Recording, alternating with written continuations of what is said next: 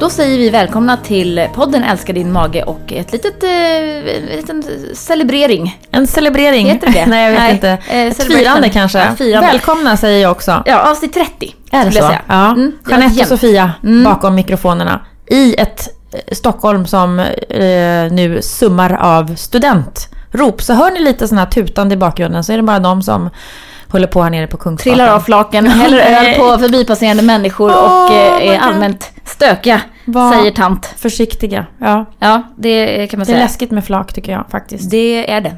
De får heller inte åka i Stockholm. Men de, det låter som att de gör det. De- Eller är det andra bilar som åker nu? Det är ett enormt liv här utanför. Ja, det är det verkligen. Det är Nog om detta. Vi ska prata om annat. Om... Ja, Sådana här roliga, roliga saker som bakterier och annat. Ja. Mm. Alkohol ska vi prata om också. Det ska vi. Det kan vara roligt. Ett favoritämne för sorgligt. oss båda. ja, precis. Verkligen. Eh, Om ja, magen ska vi prata om såklart. Mm. eh, vi ska börja med eh, en eh, stor genomgång. Det här, är ju, det här tycker jag är stort. Eh, det är inte så många som har sett den här eller läst den. Jag vill uppmana er att göra detta. Det här handlar om en kunskapsgenomgång av faktiskt Livsmedelsverket. Eh, som har kollat på det aktuella kunskapsläget om tarmfloran. Och det är ju liksom, att de går in och gör det här, det känns ju, det är ju bra. Det är, på. jättebra. Ja, eh, och då har de kallat den här för risk och nyttoprofil, interaktionen mellan maten och tarmfloran, en övergripande sammanställning av kunskapsläget. Tack för det säger vi eftersom det är ju många som vill ehm, Eh, tror sig sitta inne med den här lösningen att man ska balansera sin tarmflora på 14 dagar och man ska äta massa eh, tillsatser och eh, alltså så här superfoods och grejer för att få eh, tarmbakterierna att må bra. Eh, och då har Livsmedelsverket tänkt här att ja, nej men då tar vi väl och kikar på vad det finns för studier faktiskt på att gurkmeja till exempel skulle då vara antiinflammatoriskt och så vidare. Och som vanligt då kommer man fram till att vi vet ingenting. Så är det om det. Och vi är ju inte de som vill eh, döda tankar om att eh, kost och eh, kryddor och andra ämnen kan påverka positivt utan att det finns forskning på det. För det stöttar ju vi ibland också. För just precis av den orsaken som du säger, att vi vet inte allt idag. Nej. Nej. Men vi är däremot för att minska hälsoångesten. Ja, det är vi. Ja. Ja. Och därför så tänker vi att eh, vi vet ju då att tarmfloran är ju enormt viktig. Eh, dels för interaktion av, eh, mellan immunförsvaret, eh, eh, då som tarmbakterierna håller på med. Och vi vet också att eh, tarmfloran ju påverkar sammansättningen i, eller egentligen genomsläppligheten av tarmslemhinnan. Där tror man ju en stor, en stor knäckfråga egentligen. När det gäller då uppkomst av olika sjukdomar, inflammatoriska tillstånd, vi pratar eh, hjärt-kärlsjukdom och vi pratar eh, vikt och vi pratar cancer och vi pratar eh, eh, mera eh, eh, autoimmuna sjukdomar, psykiska sjukdomar. Mm. Och det är det som de skriver här också, att de, mycket av dagens forskning är just för att utreda vad är det för mekanismer som händer då när så kallad dysbios, alltså när det är inte en bra eh, sammansättning eller uppsättning av tarmbakterier. Och vad är en bra? Det vet vi inte heller riktigt ännu.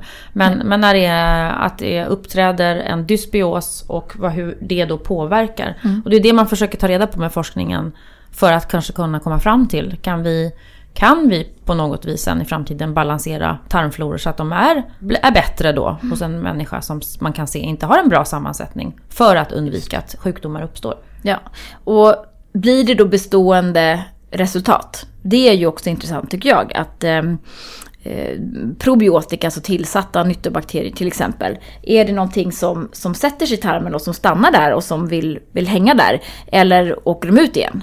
Ja. Hittills har det varit så väldigt stor utsträckning att eh, man ser att, att tarmfloran kan påverkas tillfälligt men att den liksom ganska snabbt går tillbaka till någon sorts eh, baseline då för varje, varje människa. Men däremot självklart på, på lång sikt att man påverkar såklart sin tarmflora med vad man äter. Om man äter bra Ja, prebiotika. Ja. bra grönsaker och allt som vi brukar tjata om. För att ge bra föda till de bra tarmbakterierna. Än om man äter saker som inte är särskilt bra. Så händer det säkert med något med tarmfloran över tid. Precis, över tid. Och som man kanske inte märker här och nu, men som man märker om 15 år när man får eh, diabetes, vad vet jag. Eh, det, det, är sånt här som vi liksom inte riktigt vet. Men om man ska sammanfatta den här eh, rapporten då, då, så kan man säga att eh, de har kommit fram till att eh, artsammansättning och eh, antalet då mikroorganismer eh, är till viss del genetiskt betingat men att det beror på matvanor och medicinering, och ålder och omgivande miljö. Eh, och att de alltså har hittat faktorer eh, som, som styr eh, sammansättningen av bakterier i tarmen. Man, men man ser liksom inte riktigt vilka faktorer det är. Mm. Det är liksom, man har hittat man vet att det är faktorer men man ser inte riktigt vilka de är. Eh, och att, eh, att vuxna då har en stabilare tarmflora naturligtvis och är, är mera eh, stå, motståndskraftiga mot förändringar än barn och äldre till exempel. Och det är ju någonting som vi idag också känner till. Mm. Eh, sen är det intressant då det här med eh, vilken kost man ska äta. Eh, och det, det de hittar stöd för här, det är ju återigen det här Fibrer är bra, alltså frukter och grönsaker och nötter och frön och allt vad det nu är för någonting, baljväxter. Medan det ser ut som att framförallt fett och kött inte alls är särskilt bra för tarmbakterierna. Mm. Animaliskt protein mm. brukar man då, som de säger, ja. att det är kopplat till en tarmflora mm, som kanske inte är så bra precis Nej. för hälsan som du säger. Precis. Men hög andel kostfiber slash kolhydrater skriver de. Mm, mm. Precis. Eh, och då pratar vi om artrikare tarmflora och en mm. större mångfald. Och det är, det, det är ju egentligen liksom dit, vi, dit vi vill. Och det har man ju också sett om man tittar på, på den här västerländska kosten kontra då kanske kost i mer utvecklingsländer och, och Afrika och så vidare där man äter extrema mängder kostfiber oftast. Eh, men det här är ju då intressant eh, och just det här också med mättat fett som man har sett inte är så himla gynnsamt för, för tarmbakterierna. Om man pratar eh, LCHF till exempel. Vi får ju ofta frågor om det faktiskt. Mm. Kan man äta LCHF när man har IBS mm. eller med FODMAP och sådär. Och det kan man ju absolut göra. Vi vet att en del reagerar på fettmängden. Mm. Och en del känner att de äh, ibland hör att man, man, att man har provat LCHF och så har man tyckt att det har blivit mycket lugnare i magen. Och det är ju väldigt logiskt för att man tar bort väldigt mycket kolhydrater och eftersom vi vet att det är vissa typer av kolhydrater då som ger det här bubbliga i magen och gasproduktionen och kan rubba vätskebalansen som ju kallas för FODMAPs. Ja. Det är de som gör det. Så att när man tar bort alla kolhydrater då blir det mycket lugnare kanske till en början. Mm. Men det är därför FODMAP är så bra. För man har förstått vilka typer av kolhydrater man ska ta bort mm. och vilka man ska behålla. Just det, mm. just det. Och det här med att eh, det här blir liksom lite en paradox för att man kanske mår bättre när man tar bort kolhydrater helt och äter bara protein och fett.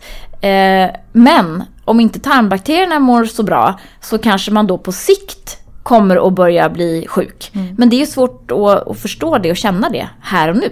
Precis. Så mm. vi vill inte vara några som sitter och skrämmer upp eh, personer som äter mycket kött och fett. Att det här kommer gå åt skogen, eh, bokstavligt talat. Eh, men det vi ser här och det som de helt enkelt har tittat i, på studieunderlag för. Det är ju att, att en, en växtbaserad kost med mycket kostfibrer verkar vara det mest gynnsamma för tarmbakterierna. Och inte bara för tarmbakterierna, för det har man ju även tidigare konstaterat att ja. för oss som hela människor. Homo sapiens. Är det faktiskt en kost som är bra för oss. Precis. Jag tror inte jag har ätit 500 gram grönsaker idag.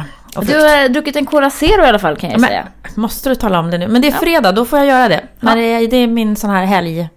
Du, du avdödar 250 ja, ja, 000 miljarder tarmbakterier. tarmbakterier. Ja, varje fredag, det är min... varje fredag. och så på med lite alkohol sen så. Ja, exakt. Ja, eh, ja nej, men faktiskt. Och eh, det är därför vi då, vi kan ju eh, upprepa varför vi ehm, Eftersom de också i den här eh, genomgången då kommer fram till att att ehm, den här liksom, vilken sammansättning och funktion som definierar en hälsosam mikrobiota eller tarmflora då. Eh, det finns ingen standarddefinition som, var, som då skulle kunna vara normalt eller ett friskt mikrobiom. Det är också intressant, vi vet ju alltså inte idag. Jag kanske mår bäst av en viss sammansättning. Mm. Och den skulle inte du alls må bra av. Nej. För du har helt andra genetiska förutsättningar. Mm. Eller har varit med om saker i din barndom. Till exempel antibiotikabehandlingar och, och så vidare. Och jag tycker att det blir mer och mer nu när man eh, har konsultationer och, och, pratar med människor med IBS och sådär. Man frågar kring antibiotikaanvändning i barndomen och har du varit utomlands? Det kommer nästan alltid fram att man har varit magsjuk eller liksom haft någon typ av rubbning i tarmfloran. Mm. Det är intressant. Mm, det är intressant. Och jag är född med kejsarsnitt. Så min mage borde ju vara inte alls bra. Nej, det ser man ju på dig. Nej. Så fin som Ja, jag mm. är. Kejsarinna. Verkligen. Mm. Nej, men det, det, och det, liksom, det är ingenting som, är, som behöver vara bättre eller sämre än något annat. Man konstaterar bara att så här är det. Mm. Det koloniserar färre bakterier efter ett kejsarsnitt. Ja, vad leder det till då? Det är, oklart. Det är faktiskt oklart. Mm. Det var en bra rapport. Gå in och läs Ja, den i ja, sin men helhet. Precis, den är ja. Lång, gedigen rapport om eh, kunskapsläget idag. Så Precis. det är bra. slv.se kan vi väl egentligen rekommendera då, Livsmedelsverkets Mm. hemsida. Absolut. Mm. Över till ett av våra absoluta favoritämnen. Var det det där med alkoholen? Eh, ja, Nu tar du väl jag i. tänkte det. Nu tar du väl i i alla fall, tycker jag. Ja, Sofia vet att vi ska, ha, vi ska ha en AV idag för första gången på vårt kontor i någonsin. ja. Ett arrangerat sådant. Mm. Och jag kan ju dricka ett glas sprit, eller eh, bubbel, eller vad det nu är. Och sen är det dags att gå hem. Som tur är så blir det lite mer till oss andra. Ja. Eh, så, och då kommer väl det här temat, eh, just dessa, dessa tider är det ju mycket bjudningar och så vidare. Och många som undrar över hur går det här eh, med FODMAP och alkohol ihop? Eller magen och alkohol ihop överlag. Ja, och det är ju så att svensken dricker mycket på sommaren alltså. Ja. Nu går vi och tutar i boxen och det är rosé eh, som är överallt och eh, det är mycket eh, spri, vin och sprit och öl. Mm. Det, så funkar vi på sommaren när vi kryper ur våra små iden. Ja. Och det är ju härligt som sjutton. Det är det ju. Men sen är ju det här då att det är lite tufft för magen Mm. med alkohol. Och det här är ju så otroligt olika hur känslig man är för alkohol. För vissa som har IBS har inga problem. Eh, tycker att, ja, men, och det beror ju såklart också på hur mycket man dricker. Men, men har inte proble- problem med det. Medan andra verkligen märker av. De tål inte ett glas vin eller en öl. Det blir jättejobbigt i magen. Kanske mer tycker jag relaterat till de som har överdelsbesvär. Eh, som har lite det här med upp i magsäcken och lite känslig eller irriterad och så vidare. Att, att de kanske känner av det mera.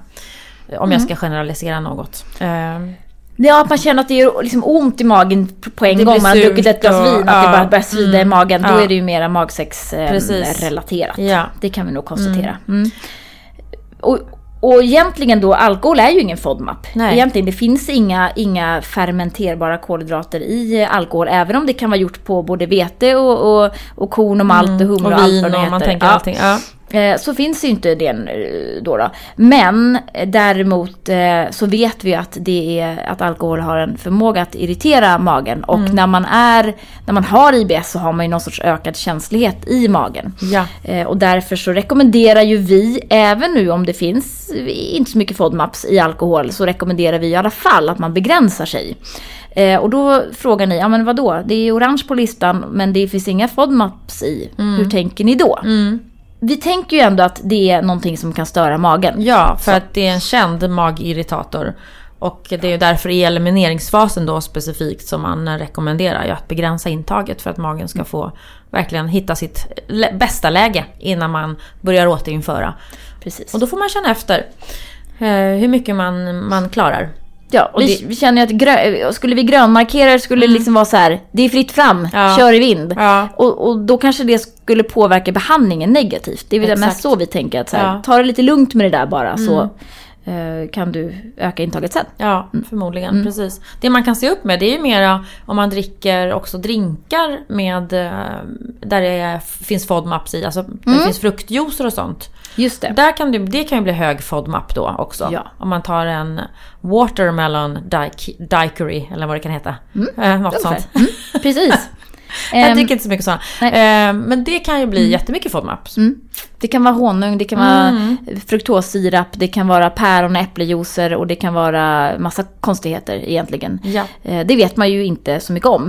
Eh, Men generellt sett ren alkohol, om man kan prata om ren alkohol, alltså vin, eh, alla former, bubbel, eh, öl eh, egentligen också och Det- sprit. Ja, är när du säger ren alkohol då tänker jag på sprit. Ja, Ja. Men du menade så här, inte blandade saker. Utan ja du exakt. menar, ja, Ja, precis. Om Ja. man dricker on, Då on vet the man box vad- så att ja. säga. On the. Eh, de är, de är okej. Sen finns det de som tycker att ja, men alltså vitt vin känns bättre än rött och bubbel är bättre för mig. Det finns och, alla varianter tror jag där. Ja. Mm. Och en del är verkligen så här, nej men alltså sprit är bättre. Så liksom någon, någon sprit och eh, någon läsk, det blir bättre för mig. Så. Exakt. Och jag har också hört ett par genom åren, eh, nog mer än ett par, som också har sagt att ja men alltså Dagen efter jag har druckit, då är min mage så lugn och fin som helst. Liksom. Ja, då Att får man ju den- gå på toa. Toa, ja. Gud vad härligt det är. Och Ja. få riktigt bra...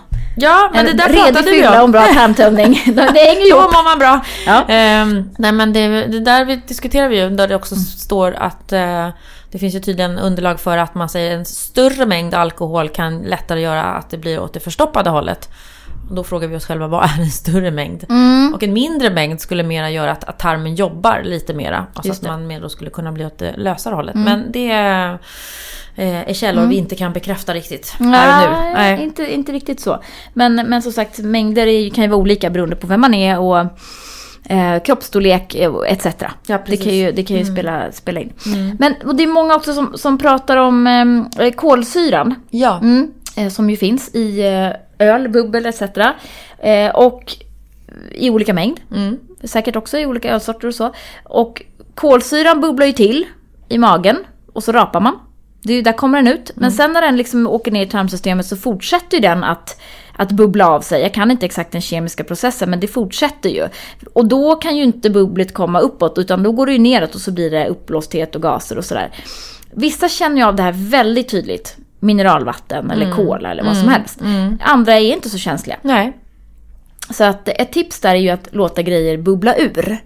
Eh, om man köper mineralvatten så skakar jag alltid och så låter jag det liksom bubbla ur lite grann. Eh, om man häller upp en öl så får ju det bubbla ur. Mm. Alltså man kan faktiskt vänta en stund. Så Kan att det bli blir lite mindre bubbel i. Ja. Precis. Eh, lite tips då. Tips på dryckestips om man ska hålla sig safe. Eh, eller li- egentligen lite mer så här beteende hur man ska dricka. Eh, Beteendetips. Ja, men lite och ofta. Det, det fanns ju vid något tillfälle någon rekommendation som jag tror kom Ja men det var något så här hjärt-kärl, kvinnor, hjärt-kärlsjukdom, Maj-Lis Helenius var involverad i det här kommer jag ihåg. Och då förstod man i den studien att för kvinnor så eh, minskade då risken för hjärt-kärlsjukdom om man drack ett glas rödvin per dag. Det var liksom, det korrelerade. Men sen så har, jag, har det liksom till viss del blivit dementerat. Ja. Och, och dricker man då mer än ett glas vin så är det direkt dåligt. Alltså det är på den, på den nivån. Men de där ja. brukar ju få så här, så fort det kommer någon sån där så brukar det ju stå stora Ja. rubriker. Drick ett glas vin om dagen eller Precis. då, ja så brukar det bli. Men jag har faktiskt inte um, koll på det här. Nej, men, men det vi skriver Exakta då. mängden. Ja, vi skriver så här på våra listor. Ett glas per tillfälle. Ja. Ja, och så får jag alltid fråga så här, ja men vad är tillfälle då? är det ett tillfälle klockan nio, ett klockan tio, ett klockan elva när man står på krogen? Eh, nej, Nej. förstår du, säger jag. Ett tillfälle är ett event. Ja. Det är liksom en, En kväll. en kväll. Mm. Eh, och då tycker vi att det är bättre att dricka lite mindre och oftare. Eh, alltså ta lite, dricka ett, Litet halvt glas vin, eller och så sådär. vänta lite och så. Mm. Det går bättre än att ta alla sju glas på lördag. Mm. Kan jag säga. Så det är det första. Och sen eh, det här med att eh, gärna blanda med lite vatten. Varannan vatten. Ja, det gamla tricket. Ja. Ja. det är bra. Ja, ta ett glas Av vatten. flera anledningar. Mm, precis. Så får man inte så ont i huvudet dagen efter, kanske, för att man är uttorkad. Eh, så det är bra att, att försöka varva lite. Eh, sen tänker jag också att ehm, eh, man inte ska göra klassiska, jag skippar middagen och går ut och dricker alkohol. Ja, det lilla tricket. Ja. Ungefär som jag har gjort idag faktiskt. ja. Jag har inte ätit någon lunch. Nej vad bra. Och så ska vi ha en AV sen. Mm. Det, det, blir, det blir prima. Det blir jättekul ja, idag. Det blir tidig hemgång. Du behöver bara ett glas. Exakt. Ja. Oavsett om jag ätit eller inte faktiskt. Men du är ju så rolig ändå. Så du behöver ju faktiskt ingenting. Åh tack. Åh tack.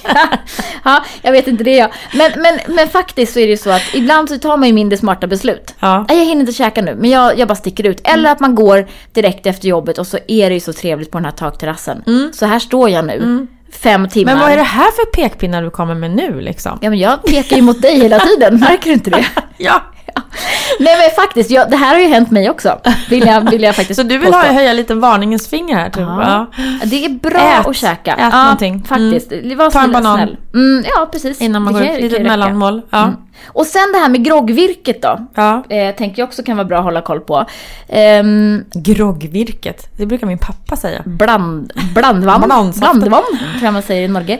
Ehm, ja, och då var vi inne på det. Att det finns ju eh, olika saker att blanda med. Eh, antingen är det läsk och då blir det bubbel. Mm. Ja. Bubbelkolsyra. Eh, Och fruktos kan det vara Ja. i läsken? det kan det vara. Ja. Mm. Framförallt om man är utomlands. Mm. Då kan det verkligen vara det. Ja. Och sen har vi de här juicerna då. Där har vi faktiskt tranbärsjuice. Mm. Det tycker jag är väldigt gott. Vad heter den här? Cosmopolitan? Cosmopolitan heter den, precis. fin. Ja. Eh, nu är det ju så i Sverige att det är ganska få tranbärsjuicer som inte innehåller glukosfruktossirap. Mm. Så att Har du någon sådär i huvudet? Nej? i min artikeldatabas Ja, av 20 000 precis. inskannade livsmedel. Ja. Nej, jag har inte det rakt upp och ner här. Men, ehm, men det Använd finns ju affären. Ja, men det, det, man kan, precis, man kan ju inte fråga om det på krogen i alla Nej. fall. Om Nej, man inte får titta utan på... men man kan köpa om man ska köpa. Mm, Precis, så tranbären är bra. Apelsin går ju fint. Ananas, om man Ja. är i lite mindre mängd om man har passerat fruktosstadiet och, och testat att återinföra det, då är det eh, fritt fram. Men sen då vara uppmärksam på det Och här jordgubbar. med... Mm, det går jättebra. Ja. Mm. Och melon är också gott Ja. att ha i. Eh, alltså typ eh, göra slash. Mm. Slash kanske. Eh, på, eller daiquiris eller någonting sånt på, på melon. Det också eh. Honungsmelon pratar vi om då. Mm, Exakt.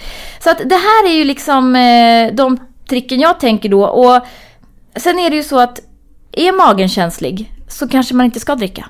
Det kanske bara Nej är så. men alltså det är ju det Just som nu. ibland man får konstatera att har man en känslig mage, och det vet ju så många av er som lyssnar, att Mm. ja då är man ju tvungen ibland, och, eller ganska ofta är det ju många som känner, anpassa sig efter det. Och det är det som blir det jobbiga och tråkiga ibland då. Mm. Och då får man ju hela tiden utvärdera, liksom, är, det, ja, är det värt det? Ja men jag kanske vill göra det, jag vet att det kommer att må lite risigt, ja men då gör jag det.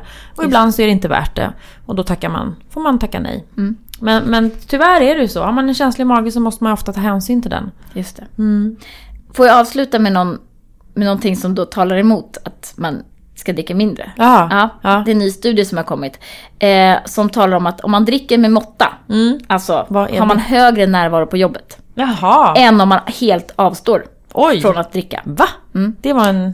Eller om man dricker stora mängder för den delen också. Ja. Ja, Så de intressant som studie. dricker ingenting eller dricker mycket, de har mer sjukdagar. Det har de. De som dricker lagom. Ja, precis. Alltså människor som inte dricker alkohol är mer benägna att sjukanmäla sig från jobbet. Jaha. Mm.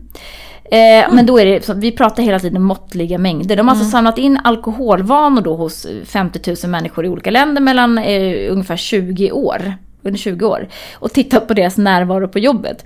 Och då står det så här att de har funnit att människor som undviker alkohol helt hade 50% större sannolikhet att ha frånvaro på jobbet på grund av psykisk ohälsa. Va? Okej. Ja, Jaha. vi dricker oss eh, lyckligare då. då. Ja, ja så kan, eller så är ju människor som har valt att inte dricka alkohol för att de Mm. kanske är sjuka eller har någonting annat som är jobbigt eller äter medicin. Alltså det kan ju vara, det säger ju ingenting om bakgrunden egentligen då. Nej. Tänker jag. Nej, precis. Och, och den har ju inte tagit hänsyn till någon eh, liksom, ökad risk för, för tidig död eller alkoholkonsumtionsrelaterade sjukdomar. Så det, det kan vi ju det kan vi tänka på. Men, men ehm, det finns massa andra saker som fattig bakgrund etc. etc. till. Alltså det kan ju vara andra saker som, som de har sett här som kan göra att man har ett, ett ehm, eh, mera sjukdom och eh, ett mindre stabilt arbete. Men eh, i alla fall eh, så var ju tung användning av alkohol då relaterat med en hög frånvaro på jobbet. Så Ja, det det, är liksom, det är helt rimligt. Det kanske är Ja. förståeligt. Mm, Ja, precis. Så att, eh, vi säger då att ehm, vill man dricka alkohol, det är helt okej. Det är också helt okej att inte dricka alkohol. Och jag tycker att jag hör från olika håll, du som också har barn i den åldern, att det är ganska många ungdomar just nu som faktiskt inte dricker alls, som väljer helt att avstå. Det är starkt. Mm. Och en bra jag. trend. Ja, Mm. det är en bra trend. De blir veganer och de avstår från att dricka. Hälso... Ja, jag hoppas att hälsoasketer. den, vå- hälsovågen kommer. Mm, ja men verkligen. Ja men du Sofia, du hade ju sett något eh, nytt alternativ. Nya fibrer vi kan börja äta. Nya fibrer från eh, tång. Från havet. Mm. Ja. Nu är vi inne på det här med med självhushåll. Att, eh, att hushålla med resurserna. Och då eh, är det helt enkelt så att forskare i Lund vill att vi ska börja använda tången till mat. Ja. det, är ju, det tycker jag är helt rimligt. Ja. Ja, eh, asiatiska köket använder mycket tång och tång i det här fallet be- benämns makroalger och alger är ju FODMAP, låg FODMAP så vi eh, tänker att tång förmodligen också är det. Det är ju långsökt men det, det kanske kommer en analys. Ja, jag tror inte Ehm. de har kommit så långt fram i själva produktionen av mat i det här. Men Nej, men alltså det finns ju massa olika sorters alger Ja. som vi på burk man kan köpa och torkade och hej och De är ju jättenyttiga. Näringsrikt och då innehåller de också andra typer av fibrer då som skulle kunna gynna tillväxten av nya tarmbakterier. Och vi vill ju ha flera stammar i vår tarm. De försvinner ju allt eftersom. Eh, och det blir liksom en, en, en, en mindre mångfald. Så det är ju käckt. Eh, och nu ska de då helt enkelt börja eh, titta på olika produkter som kan, eh, kan eh, göras då med de här algerna eller tången eller så. spännande. Jag tycker det är bra. Det är bra. Eh, från tång till veckans recept. Eller veckans livsmedel i alla fall. Så blir det några olika recept på den.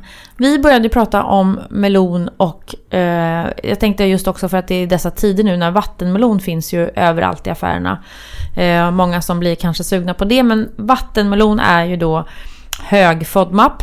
Eh, rött på listorna i elimineringsfasen och innehåller både fruktos, oligosackarider och sockeralkoholer. Så det är liksom en liten cocktail av FODMAPs i den där vattenmelonen. Så att om man någonsin har varit på semester och ätit mycket vattenmelon och tyckt att man blev väldigt bubblig i magen så kan det vara en av orsakerna. Men däremot så går ju honungsmelon bra.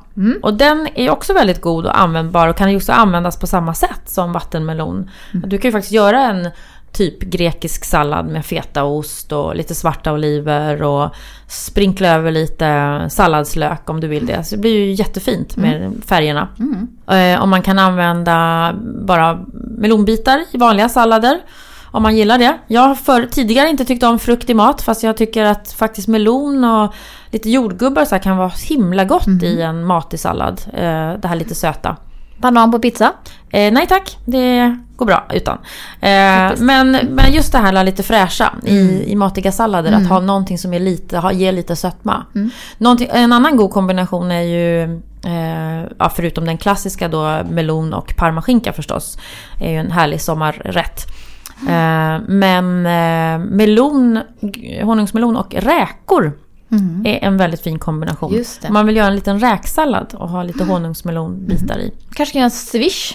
En swish. Fast den är ju ofta mango och avokado i, men den kan man ju göra Ja, med man lite skulle koriander kunna och melon ta, och precis, och så. ta Mm. melon, koriander, chili och så citronsaft är det väl i också. Och så ja, lite av de här äh, fisk och skaldjur då som man råmarinerar. Det är ju det en ceviche det, är, just det. handlar om. Mm.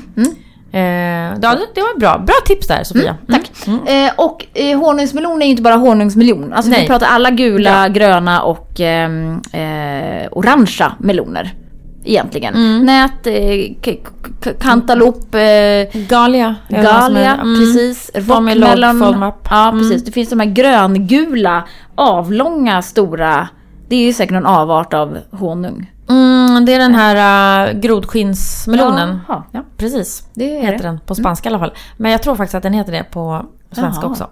Ja, den ser faktiskt ut som ett grod. Ja, grodskinn. Mm. Den är väldigt god. Ja. Eh, och jag har inget bra tips på hur man ska köpa. En gång hörde jag att man, den ska lukta melon, Mm. då är den klar. Ja.